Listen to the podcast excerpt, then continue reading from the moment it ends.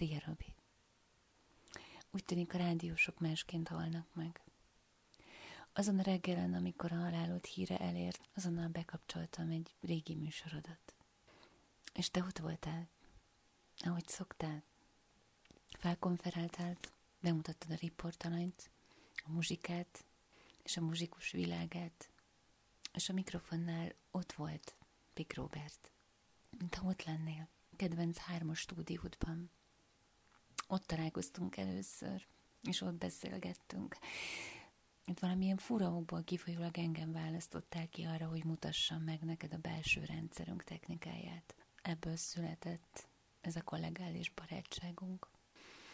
Így ott láttam számos esetben, amikor a műsorait készültek. Nézd, nézd, ezt hallgass, ezt, ezt, ezt nézd meg, most nézd, nézd, mondtad ezerszer is. És ott voltam, amikor a hármas stúdióból kiszaladtál, hogy megmutasd a rólad készült portrét, amit az adás felvétele közben rajzolt a riportalanyod. Olyan büszke voltál rá.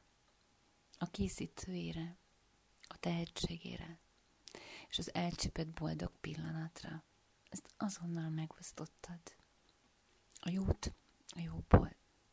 Ezt, ezt, ezt hallgass meg most, hallgassd meg, kérlek. Mindenképpen mutattad máskor. És én hallgattam, mert a lendületettől és a lelkesedésettől megállt az élet azokra a pillanatokra. Minden más megtorpant. És te mutattad a zenéidet. Soha nem hallott előadókat. Ismertem meg így. És dugtad a fülemhez a telefonodat, hogy megmutasd, micsoda megváltók élnek közöttünk zeneileg. A muzsikus világa. Ilyen volt veled a munka. És nagyon rossz, és nagyon nehéz múlt időbe tenni mindezt.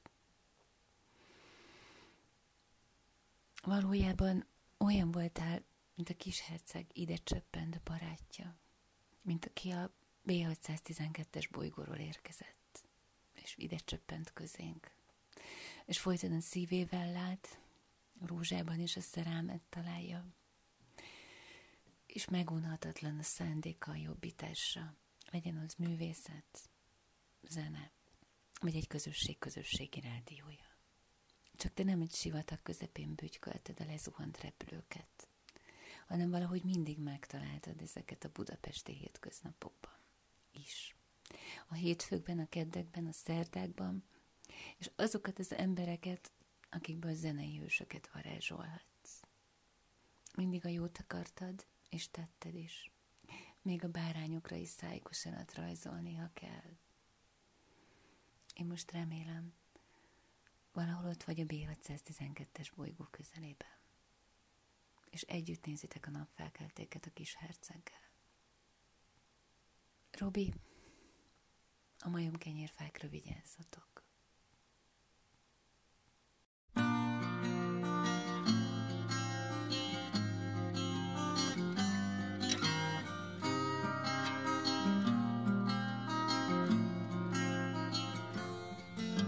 A nagy bolygókon kívül, minek mind tudjuk nevét, még számtalan arányi bolygót rejt a csillagos ég. Szabad szemmel hiába nézed, sohasem láthatod a B612-es, hol a kis herceg lakott. Azért mondom, mert tudom, hogy van, kinek kell a bizonyítás, hogy a B612-es bolygót látta egy csillagász. Nem szeretném, ha azt hinnéd, hogy mindez mese csupán, hisz mindannyian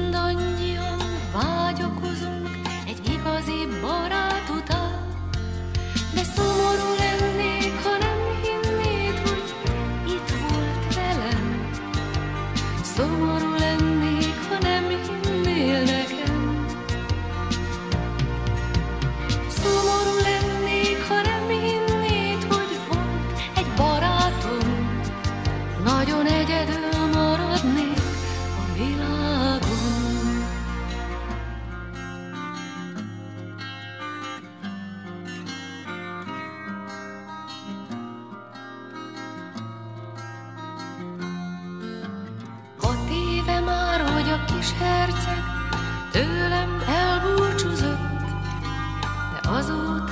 Éjszakánként nevetnek rám a csillagok, Tudom, hogy valahol egyedül él egy tüskés kis vira, és érzem, mennyi mindent jelent egy igazán jó